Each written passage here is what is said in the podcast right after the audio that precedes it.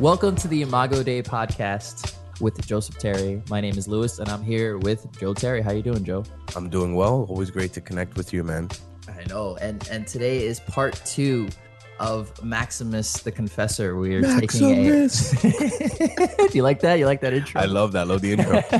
We're taking a deep dive into the theologian Maximus the Confessor. Uh, you wrote a paper on Maximus. We have a link in the show notes, and today is part two.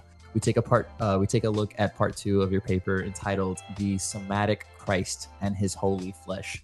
This mm. was probably my favorite section of your paper mm. because I there was such a there was a paradigm shift in how I viewed Christ and the gospel as a result of of Maximus's uh, teaching and writing. So I thought well, that's great to hear. That's great. Yeah, absolutely. And and um, I thought we should start off with a definition of theophany because that term comes up a lot um, in your paper. And um, Merriam-Webster defines theophany as a visible manifestation of a deity.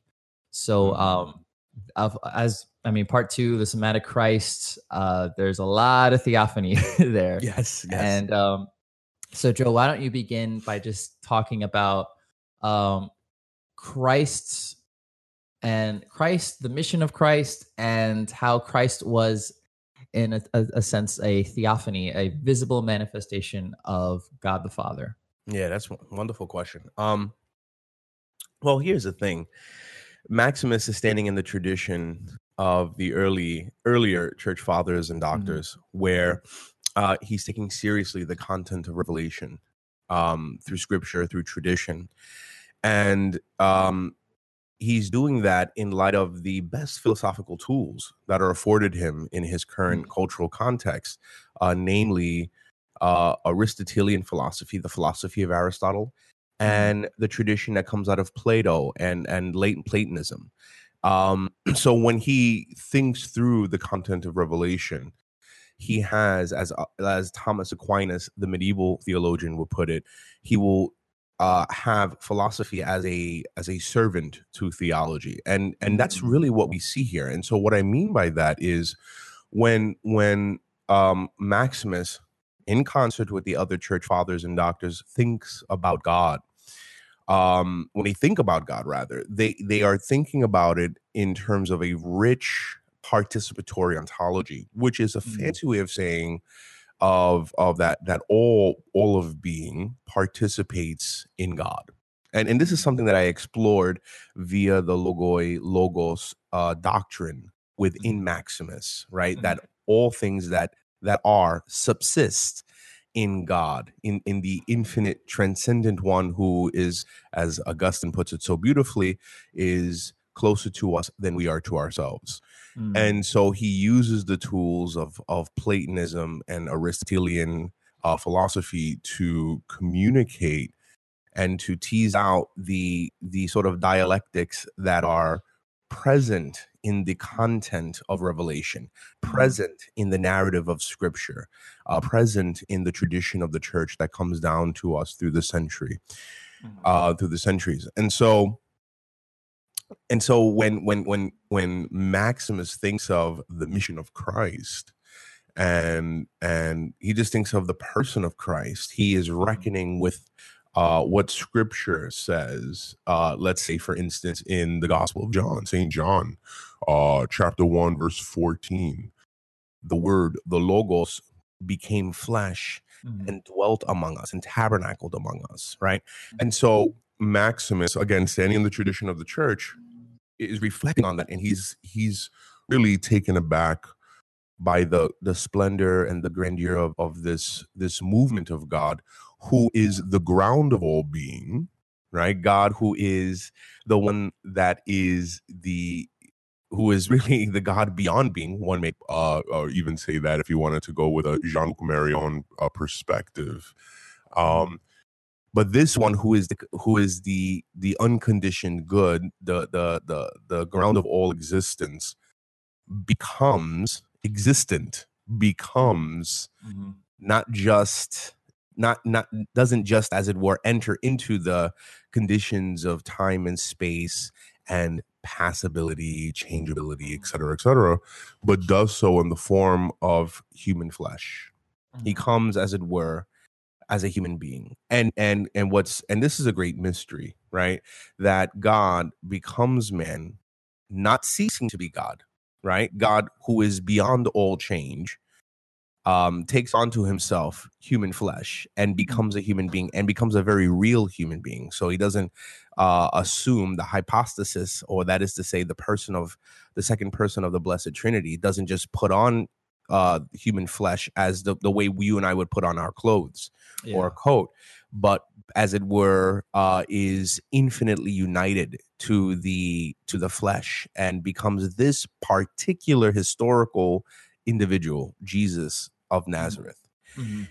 And so if we sit with the question of wait a minute, the the ground of being, the unconditioned, that which is transcendent and and infinitely immanent Mhm.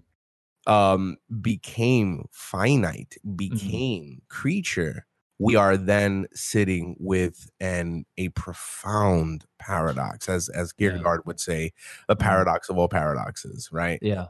Um, and so it's in that context with the sort of philosophical tools tools that I mentioned in hand and the Mhm. content of revelation coming to him in, in his other hand, Maximus, this this really great thinker, this mystic, this prayer warrior, is contemplating this and Mhm. is explicating it and articulating the rich theology that comes out of uh this this world uh that Mhm. he's sitting with and so that word theophany as you defined it or and, and that was taken from the from the From which dictionary Merriam-Webster.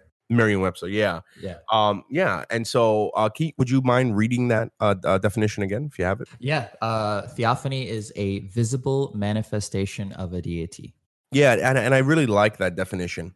Um, the only thing I would add, of course, is not that that at least according to the faith of of of of Christianity, Mhm. um, it's not merely a deity, Mhm. right? Th- th- we- we- In fact, God is not a being among other beings. Even though we tend Mhm. to think of God as such, right? We tend to anthropomorphize God, which all makes sense, uh, given that revelation comes to us in, in that sort of language, right? Mhm. um, the reality is is that God is not a, a being among all, all uh, other beings. He's not an object um, Mhm. of contemplation in that sense, right? We can't think of God as a Yeah. being. He is beyond being, and so Mhm. I would keep that definition. Except towards the end, I would just change it and say, yeah, uh, a theophany is God, the unconditioned Yeah. good, uh, being manifest in in Mhm. some way by which God, who is beyond sight, as it were, by definition, beyond Mhm. thought, beyond sight, Mhm. lays himself open to the uh, possibility of our perceiving him. Mhm. It's amazing, and and this uh, uh, is the movement of love. That God does this is all for the sake of love, and as Maximus will say, his eternal decree, his eternal desire to be embodied in all things, whi- which is Mhm. like really wild and, and amazing, right? It's like what? Yeah. Like God being yeah. embodied in all things. It's like Yeah. whoa, right? And so, and, and we see elements of that in the Old Testament, in the Tanakh, Mhm. in, in the Torah, where where you have uh, mysterious passages like the angel of the Lord appeared, and let's say the three mysterious figures that appear to Abraham before they go to Mhm. Sodom and Gomorrah, and and, and you see these, as it were, presence, uh, uh, these theophanies, Mhm. um, uh, uh, uh, uh, actual manifestations of Mhm. Yahweh, right? Uh, of of the God who is beyond being, uh, in ways that either Moses or Abraham can actually see. And and, Mhm. and there's an interesting. I, I kind of play around with this idea in part two of the paper.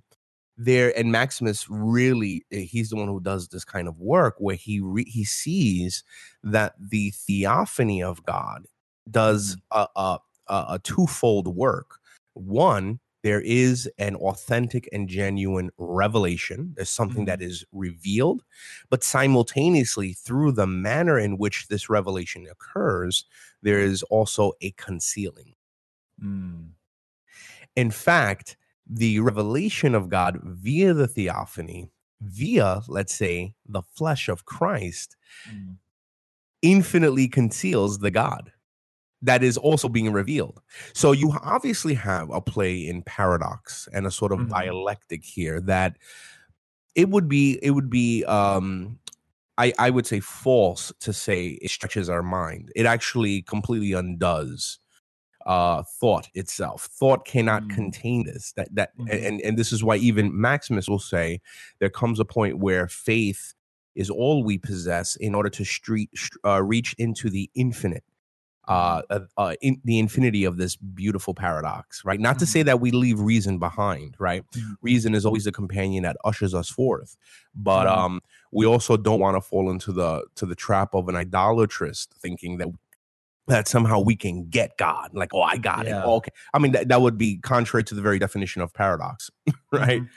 um Yeah. and so that's that's some of the things that are happening here So just as a, I don't know, maybe as a sidebar, but is Mhm. like, do you think that's just by design, like this necessity for faith, this like leap of faith in of God's existence versus God, like just, I don't know, versus God, like somehow there's a theo, like the theophany of God Hmm. could have been, it could have been done in a way where it was just obvious that it's that it was God, right? Like, like yeah like big man in the sky showing up to the entire planet earth and everyone's like wow like that's god yes like yeah. why why I, I often wonder if like if faith is by design like why i wonder why god designed it that way like Well, designed belief in him that way That's an amazing question, Lewis. I and I and it it really is because I think that question um possesses within it uh, uh, um so many um potential responses that would be Mhm. all uh, correct, right? Mhm. Uh, not right. It, it's not that the question is ambiguous. It's just Mhm. it's just a very rich and and pregnant question, uh, Mhm. filled with meaning Mhm. and um so one thing uh the question of design bespeaks of intentionality right that that that god is intentional uh in using the apparatus of faith uh to get us to him Mhm. Right. Mhm. um we could pursue that um perspective in one sense but what i would actually rather do Mhm. is is is angle it from a different um um uh, uh, uh perspective and consider the very nature of faith right now the book of Mm. hebrews uh will speak of faith is the substance of things hoped for i'm quoting here from the classic king james version that- that- Nice.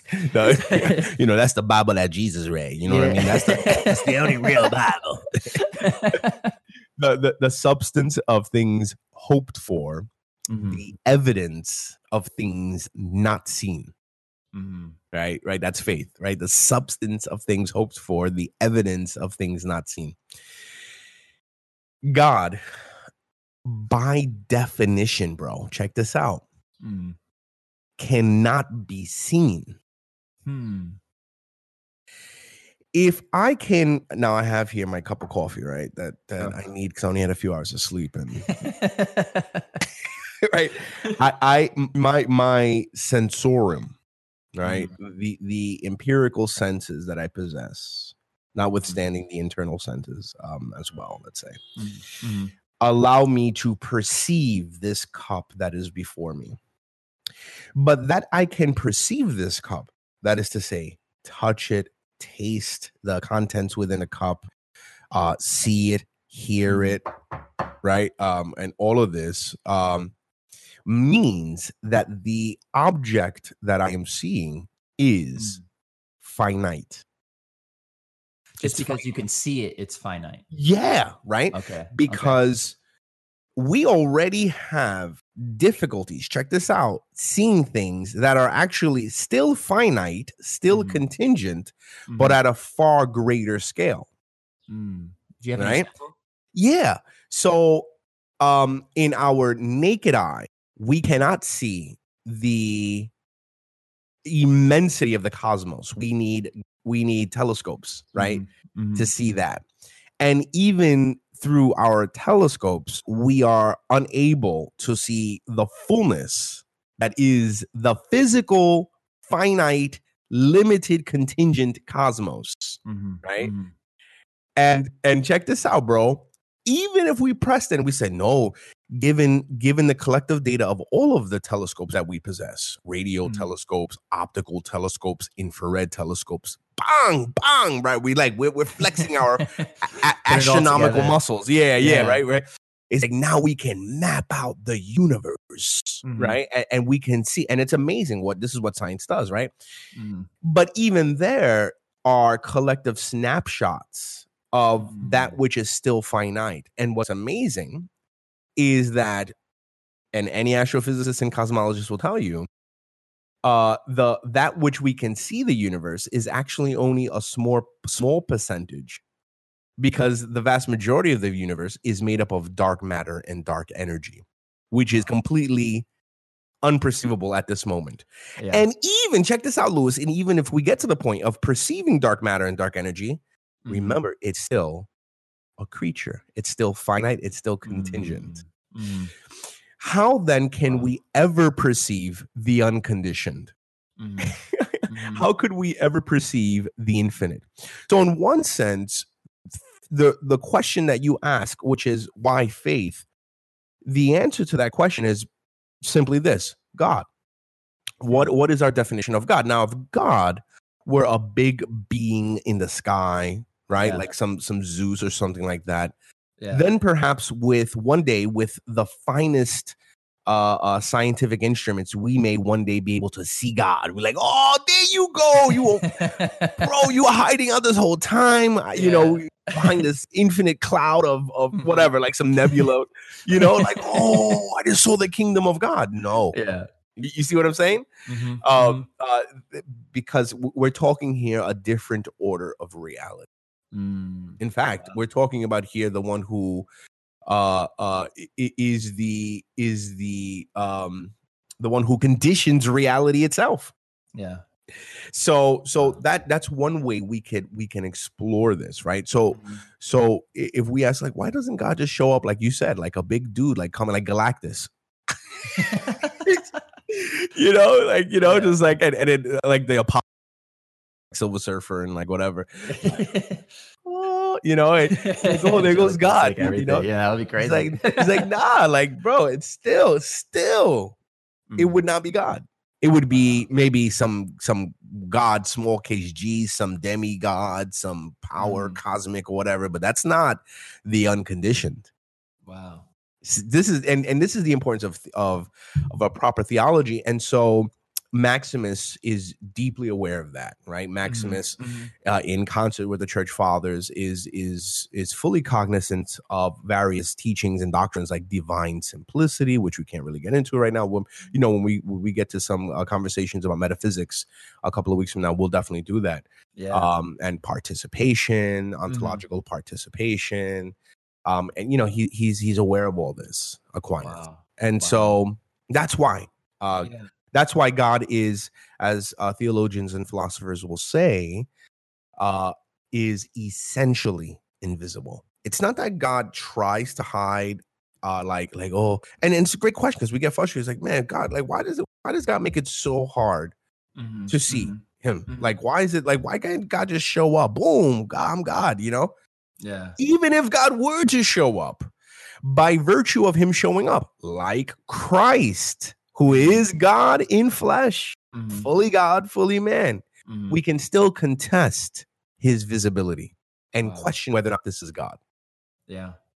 And and and, and this this brings me back to uh, one of the stories that Jesus says he gives us with uh, the rich man and the poor man who's outside the gate, Mhm, and they both die. The rich man who who, who had uh, material sufficiency, who but seemed to have never given to the poor man, he's in he's in hell. The poor man who seemed to, you know, he didn't even have a pot to piss in. He's in the bosom Mhm. of Abraham. Uh, mhm. they're both they're both cognizant of their position. The one in hell who was rich on earth, now poor as it were, uh, you know, in hell, uh, Mhm. uh, sees Abraham in the Great Lake, and he's like, "Oh, can you just have him like reach over and give me like a little piece, quench my my fiery tongue? And Mhm. everyone was like, I'm sorry, there's a there's a great there's a great divide. We can't I can't do that. And then he says, Oh, can can you can you at least uh uh let me go back or or something so so I can tell I can warn my brothers, I can Mhm. warn my family, Mhm. right?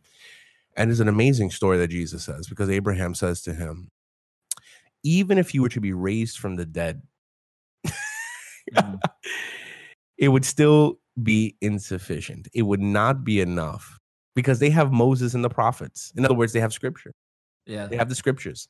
Yeah. Uh, and, and that's when the guy says, Oh, but if, if you raise me from the dead and I'll let they'll, they'll believe if raised from the dead. He's like, even if you raise from the dead, they still won't believe, which is very interesting. Right. Wow. Wow. Yeah. So we think, wow, a supernatural display of one form or another Right? Mhm. will will convert the masses. Yeah. Not necessarily. Mhm. which which goes to show the the kind of sickness we possess in our Mhm. fallenness Mhm. and it also says something about the infinity of god which even in his theophany does not necess- does not necessitate in a conversion of the one who is perceiving the theophany Wow. moses and the people of israel perceived various manifestations of god not only in his miraculous outworkings but even Mhm. in the shaking of the mountain and the fire Mhm. and the whole the whole Mhm. nine right and even the elders of israel later on in exodus they go up and they actually have a meal before a profound theophany of god Wow. um this is somewhere in chapters 21 or 24 or whatever yeah. And what happens these dudes are sitting bro next day they're like ah hey, whatever, bro. Yeah. You just had a meal and God, like God's pride, like this dude just delivered you through the Red Sea, bro. Whose man's is this? Ah. yeah. So yeah, Wow. So even even if like just to summarize what you said, Yeah. even if God were to today show up in a profound theophany, it Yeah. still wouldn't be enough to convince someone Right. without faith. right, right, right. Without faith. Because faith, faith again is a substance of things hoped for, the evidence of things not seen. And so Yeah. what then? So then, so this is a this is one of the ways in which we can explore the question of faith.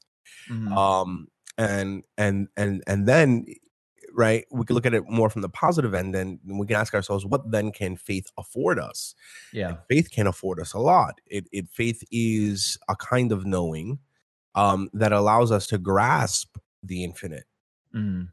even though we cannot comprehend the infinite right we Mm-hmm. can apprehend it through faith Wow. and we can exercise all kinds of things via faith. It's a gift given to us by the infinite from the infinite other who is Mhm. closer to us than we are to ourselves, Mhm.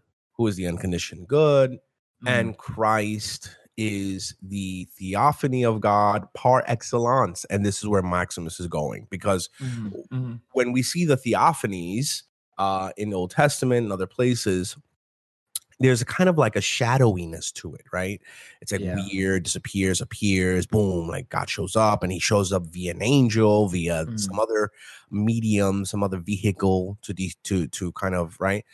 Mhm. But Jesus is fully God Mhm. in flesh, Mhm. in human form. Um, and so to see Jesus, we can uh say, Behold God. Mhm. But we must also say, behold man. This is the Yeah. human being, right? Ecce homo. Behold the man. Um, and so it's out of this paradoxical union, right, of the infinite God with the finite creature that is human that Maximus dives deep into. And so what I did in this paper and this whole part of the somatic meaning body, right, the body Christ, the body of Christ, uh, and his holy flesh is to tease out just a little bit of the threads of the paradox uh, or the implications of the paradox Mhm. um, that Maximus is taking a real, real good look at here. And Yeah. Uh, it's just, it's just again, he's doing this in light of the content of Revelation with philosophy, the the the, the philosophical tools in hand. Mhm. So let let's jump into Christ, and I'm interested in in because we talked about uh, Maximus's uh, theology of the body, and Mhm. I'm curious how how the finite man and the infinite God, the type of relationship that that came together through Christ, um, in like how did God incorporate the body in the mission of Christ? Mm. Since since Jesus was physically on Yeah. earth in a particular moment in time, how did God utilize that Yeah. while also maintaining his divinity?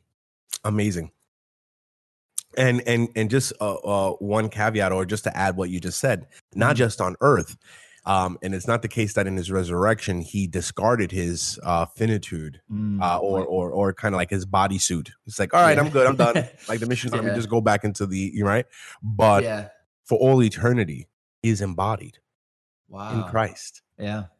so right now in the very bosom of god right now in the very heart of the life of god in the holy Mhm. trinity the blessed trinity Mhm. there stands a human being like you and I, Mhm. pierced. I mean, in the very heart of the infinite is the human being, Mhm. the lamb, as Revelation will put it, that was slaughtered from the foundation of the earth, Mhm. uh, who is also the lion of the tribe of Judah, right? Using biblical language here. And so that's just one thing there, right? So I want to keep the the embodiment of God uh, Mhm. not as an episodic movement of the second person of the Trinity, but that's something Mhm. that continues. Uh, transfigured, indeed, the body is transfigured, Mhm. uh, but that doesn't that that that transfigured body, and this is so important. This is something that I was really driving in the paper, and something I think Maximus does very well. The transfiguring of the body, of the bodilyness of of of Jesus, Mhm. does not lose its density Mhm. right Okay. um and and we don't need to do much thinking to get this because all we need to do is actually read the scriptures read the bible because Mhm. wh- what do we have in the resurrection accounts in the resurrection appearance of christ we have christ in his glorified state still embodied in fact he was Mhm. emphatic to show his disciples that he was still embodied and not a ghost, which is the Mhm. whole point of Mhm. Jesus saying, Look, this is me, handle me, behold my wounds. This is me. In fact, I know you still are struggling. Give me some pang, give me some bread and some fish. yeah. I'm gonna eat it in front of you and we're gonna chill. Right? Mhm. It's like embodied, but yet this Christ can appear or disappear at will. The doors were locked, the scriptures say, and then he appears in their midst. Peace be with Mhm. you. Yeah. right? Then he like flies to space or whatever. you know, like it's in, in, in the ascension, in the ascension, right? You Yeah. the- Yeah. this movement. So anyway, so so we have that. Now your question is a beautiful one, right? Okay, so then what what's the significance of the body now? Uh, within Maximus's thought, and for Maximus, this is very very um intriguing because uh Maximus again standing in the tradition of the fathers, the early fathers and doctors of the church, Mhm. uh, um, though he will examine, let's say, a pericope of scripture, or he will examine a particular episode in the life of Christ or the incarnation, let's say, as an event. Mhm. Um, he does it always in concert, in concert, um, and and and in resonance with the rest of Scripture. And Mhm. so Maximus's theological rumination about Christ and his finitude via the flesh, via the incarnation, is juxtaposed in Maximus's mind, I will assert, uh, with Adam. Think back to Adam and Eve. Yeah. Okay. And the goal, the providential goal of humanity. Now, what does that mean? The providential goal of humanity. In other Mhm. words, what is God's will? What is God's will for humanity? Mhm. Um, well, what was say God's will for Adam, for Mhm. Eve? Mhm. And Maximus will speak of Adam as God's desire to bring about the, as it were, recapitulation and the consummation of all things Mhm. in Adam, in his, i i i- and that's really what the human being is. Maximus will play out that the human being is a microcosm of the macrocosm. That is to say, Mm. the the the human being is a world that, as it were, encapsulates the totality of the world. Mhm. Um, now, like, what does that even mean? What are you talking? Right? and and so then we we have to go into the anthropology of Maximus and consider, well, how does Maximus think of Adam and the nature of Adam uh, Mhm. and and humanity, right? Mhm. um, and he will see the human being uh, as a composite creature, not by accident, right? It's not like the human being doesn't have a body because of the fall, as it were. yeah. Uh, though he'll he'll he'll do a little rift on that, but a careful reading must must really be asserted because Maximus, and I do this in part one of the paper, will see the Mhm. composite nature of the human being as fundamentally essential to what it means to be human. That is to say, the human being is fundamentally a body soul composite. You cannot Mhm. have the human being, human the human's body without the soul, and vice versa. That's no longer human. So when Mm. so when we see uh, a dead uh, uh, uh, uh, a dead corpse, uh, in one sense, it is wrong to call it a, the body of this person.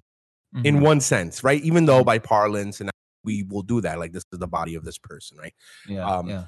But, but it's actually a corpse. It's no longer the body of, right? I mean, it is by virtue of the fact of the resurrection, right? Mhm. That the Mhm. resurrection will occur and and the soul will will will and the body will be reunited as it were. Okay. And Mhm. so there's a lot here, right? I know I'm I know I'm kind of saying a lot uh, because I would have to go back and talk a- about the in, ensoulment and, and the form of the human being is the soul. I have to bring into Ar- bring Aristotle's philosophy, and we don't have the time to go all that. But I Mhm. want to just stress here the composite nature of the human being. Mhm. So, what is the human being? The the soul and the body for for Mhm. Maximus, and um, the soul, the the the the element, the rational element of the human being, right? Along with the density of the human bodily nature of the human, right?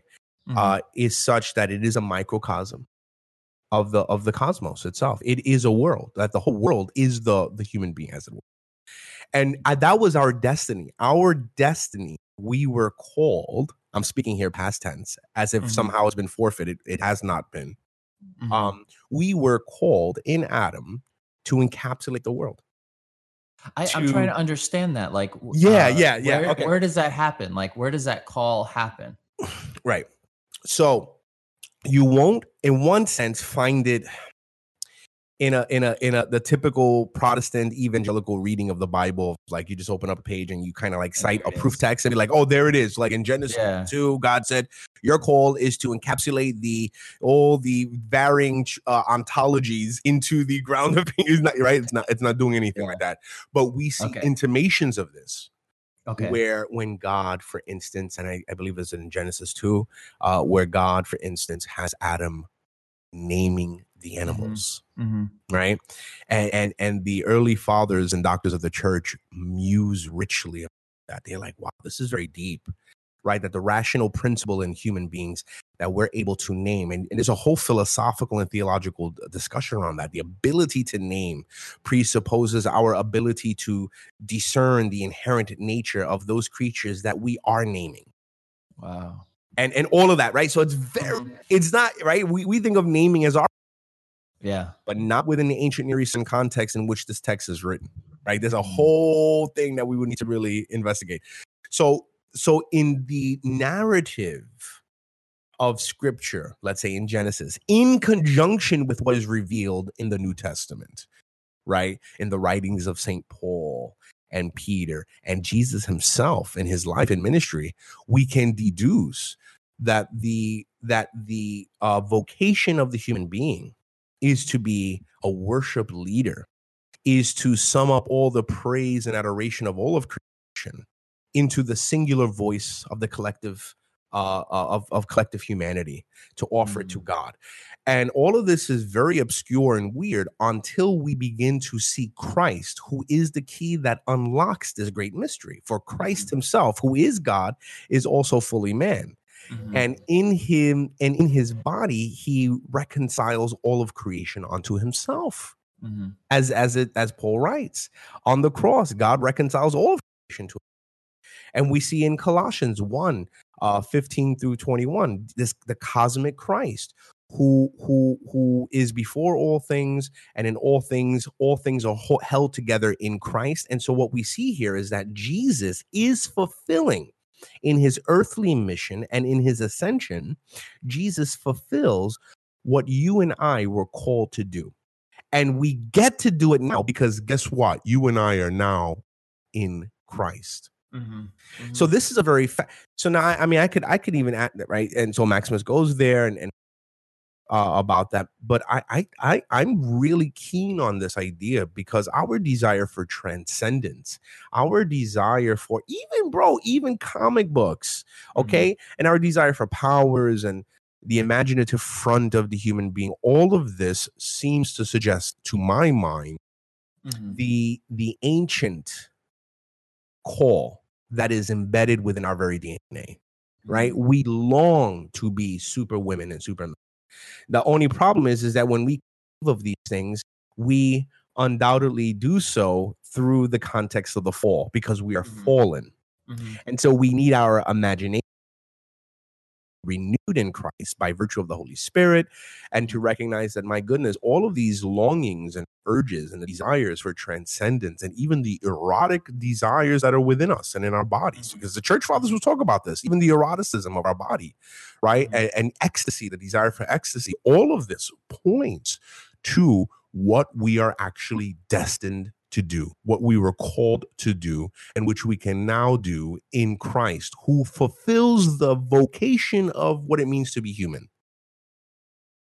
So now, okay, so now we get more concrete. We say, well, what the heck does okay, that sounds beautiful, but like what like what is that even, bro? Get me back to the body into the yeah. Okay, yeah. so so we so the body's so composite, rooted in the eternal logoi, right? The uh, the divine principle, the intelligible, the intelligibility of the human being is rooted in body, soul. Mm. We, we have a rational nature, right? We have a rational nature, which means we have the ability to comprehend the totality of the cosmos mm. in our minds, which, which is fascinating, right? That that that seems to gesture towards our makeup, our telos, our purpose, right? That we can subsume all things, not to lose the integrity of the things that we're subsuming, but to point all things back to God. Okay. Mm. What about the body? What about the body? And so I explore the context of the somatic reality of Maximus, like this whole business of the body. What does the body do? And it's Maximus will speak of the world, he'll speak of the cosmos, he'll speak of all of creation, in fact, in, in these two terms the intelligible and the sensible. Okay. The intelligible and the sensible. When you and I think of mathematical objects like five or nine times nine, 81, right? These are, we could call it, I'm using a philosophical term, this is a technical term, right? Mathematical objects or concepts. Those are, th- that belongs to the intelligible world. If, if I ask you, what is a circle, mm-hmm. right? If you point to a circle in space and time, that may actually not be a circle in essence. It may be an intimation of a circle. You, if I draw a circle on the board, on, on the chalkboard, um, it may not be a perfect circle. For Plato, you'll never actually find a perfect circle on, on in, in the sensorium, but that you can conceive of a circle points to the intelligible. So we have the intelligible theory of the forms, right? And then you have the sensible. The sensible world means that which you can perceive with your your senses. Okay. So you got it right. So so that's the world. The world is composed of the intelligible and the sensible. Mm-hmm. For Maximus, the human being is called to sum up all of that, to bring all of it, the sensible and the intelligible, together under the lordship of the human being. Mm, through the this body. is part of what this is the part of the call that you see in Genesis, right? Okay. That that that human that Adam he gives Adam and Eve, you have you have authority on earth, right? Mm-hmm. You, you, you to to subdue the land, to pretty much till the ground, right? All of that that you see in agricultural language within the ancient Near Eastern context of Genesis is mm-hmm. pointing mm. to deep metaphysical and theological truths. Okay. And so, and so Christ is the one who does it. Mm. Now, the body, one can say, points to the sensible world, where our mind points to the intelligible part of the world. Mhm. Okay. It's through our body that we see, taste, touch, smell, hear, feel. Mhm. I said touch, so feel. There you go. Yeah, Uh, yeah. Probably missing another sense, right? And so the body, now this is where it gets mystical. This is where it gets really deep and really mystical, right? okay.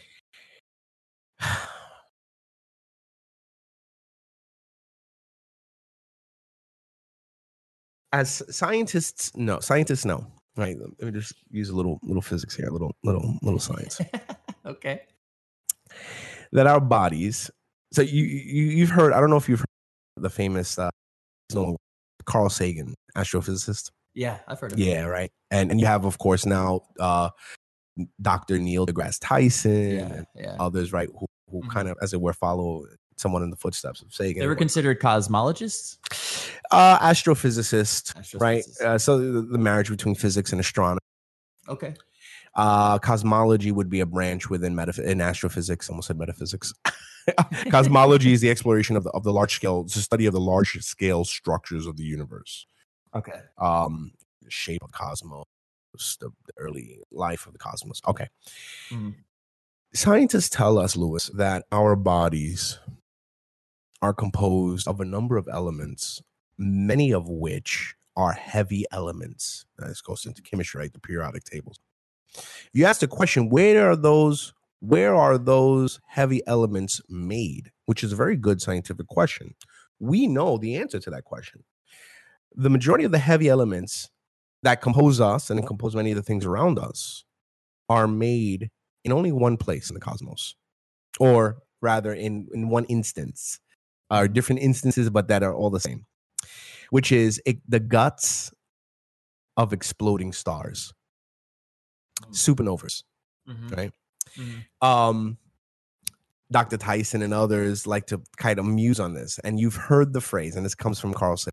I believe he's the one who coined this term, as it were, that we are stardust, that we are literally made up of stardust. That is to Mhm. say, that is to say, that the heavy elements that make up our body in our in our in our being, our physical being, comes from the exploding guts of stars that happened hundreds of millions, if not billions of years ago. Actually, billions of years ago. Mhm. Okay. Um, that scientific lens, something that is not afforded to Maximus. He he's not going to obviously use contemporary astrophysics to think about Yeah. it, right? Uh, he he'll use other uh, things. Points to how in our very bodies we expand the totality of the cosmos. Wow. That each human being Mhm. possesses the the recipe as it were the soup the stuff of the universe Mhm.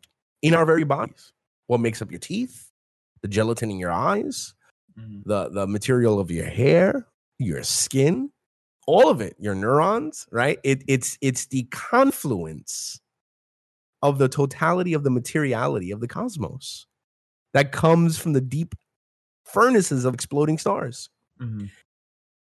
somehow our bodies point to this for maximus um point to the consummation of all things and i'm just using a little contemporary physics or science to gesture towards that Mhm. this is where Maximus is going. Now, Christ, that God assumes, that God takes up in the incarnation, the human body, as it were, is a profound sacramental move. God. God enters cosmos. He enters, as I talk about in my paper, passibility, changeability that Mhm. God, who is beyond change and suffering, can now change and suffer while still remaining the unchanging one. Again, it explodes the categories of thoughts there, right? It's paradox. Mhm. And so the body is given by virtue of the incarnation new meaning. All all bodies. All freaking bodies, bro. Wow. And it's not necessarily new meaning in terms of novelty Mhm. because this is what we were called to do from the beginning. Yeah. Mhm. Though there is a novelty here because what Christ does is far greater than what any of us could ever have done, even if we have not fallen. Yeah. which is why many of the early church fathers will speak of the incarnation not as a move, not as something that God needed to do as a rescue plan, Mhm. but was God's eternal intent. God always, from beginning, desired to enter in the most intimate way into his creation. Mhm. I mean, we could even think very erotically because this is how the mystics will do it.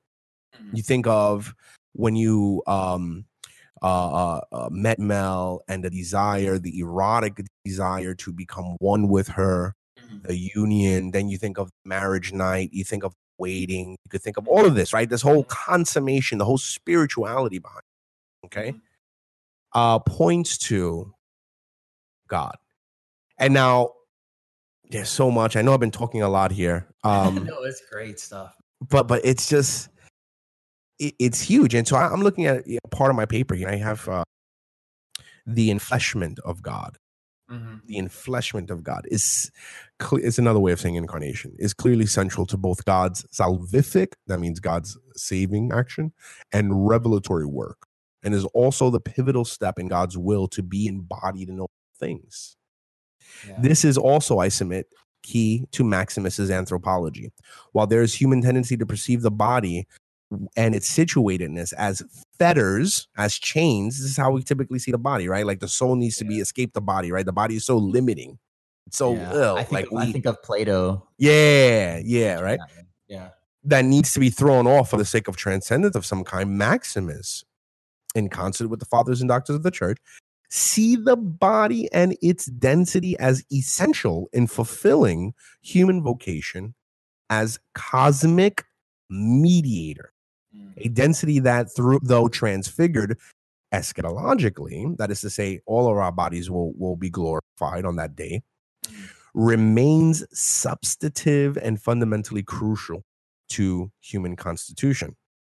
This is a profound mystery that is fascinatingly not exhausted by God's very incarnation, but is in fact heightened.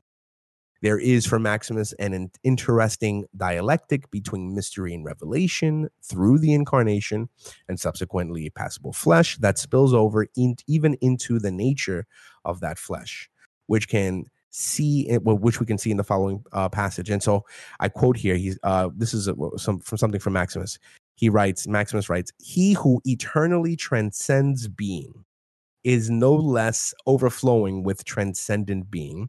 For mm-hmm. in becoming man, he was speaking Jesus, he was not subjected to human nature, but on the contrary, he elevated nature to himself, to God, making nature itself another mystery, while he himself remained entirely beyond comprehension, showing that his own incarnation, which was granted a birth beyond being, was more incomprehensible than ever than every mystery. So what what he's doing in this passage here is he's sha- showing how the enfleshment of God, the incarnation of God, actually, um, yes, reveals, but actually heightens the mystery of God even more. So again, that that play in the dialectic, and um, he does human things divinely. This is another quote uh, from from Maximus. I'm off the top of my head here. Uh, Jesus does human things divinely and divine things humanly. What does this all mean? What does this all mean? Okay, here it is. We can no longer think of God divorced from Christ. Mm. We can no longer think of the human being, what it means to be human, Mhm. divorced from Christ. Mhm. Let, let me let me let me say this in a different way. You cannot properly think of what it means to be Lewis and what it means to be Joe and what it means to be a human being Mhm. Without simultaneously thinking about God. And you cannot think about God without simultaneously thinking about what it means to be Lewis and Joe. Mhm. Wow. So it's just like it's like it's uh Christ became the symbol for all of man Yes. to think about Yes. what it means to be man. Okay. Yes. The hermeneutical key. The interpretive key of not just what it means to be human, but actually of all of reality. We could follow up with some other episodes on this because it, it, it's it, it's hugely rich, and obviously, as you as you could tell, I'm excited. I get excited about this stuff. but and I think we said enough. We may have said enough. Yeah. episode, people gonna be like, I don't know, but I gotta. Yeah, this is like too much. but you know, yeah, it is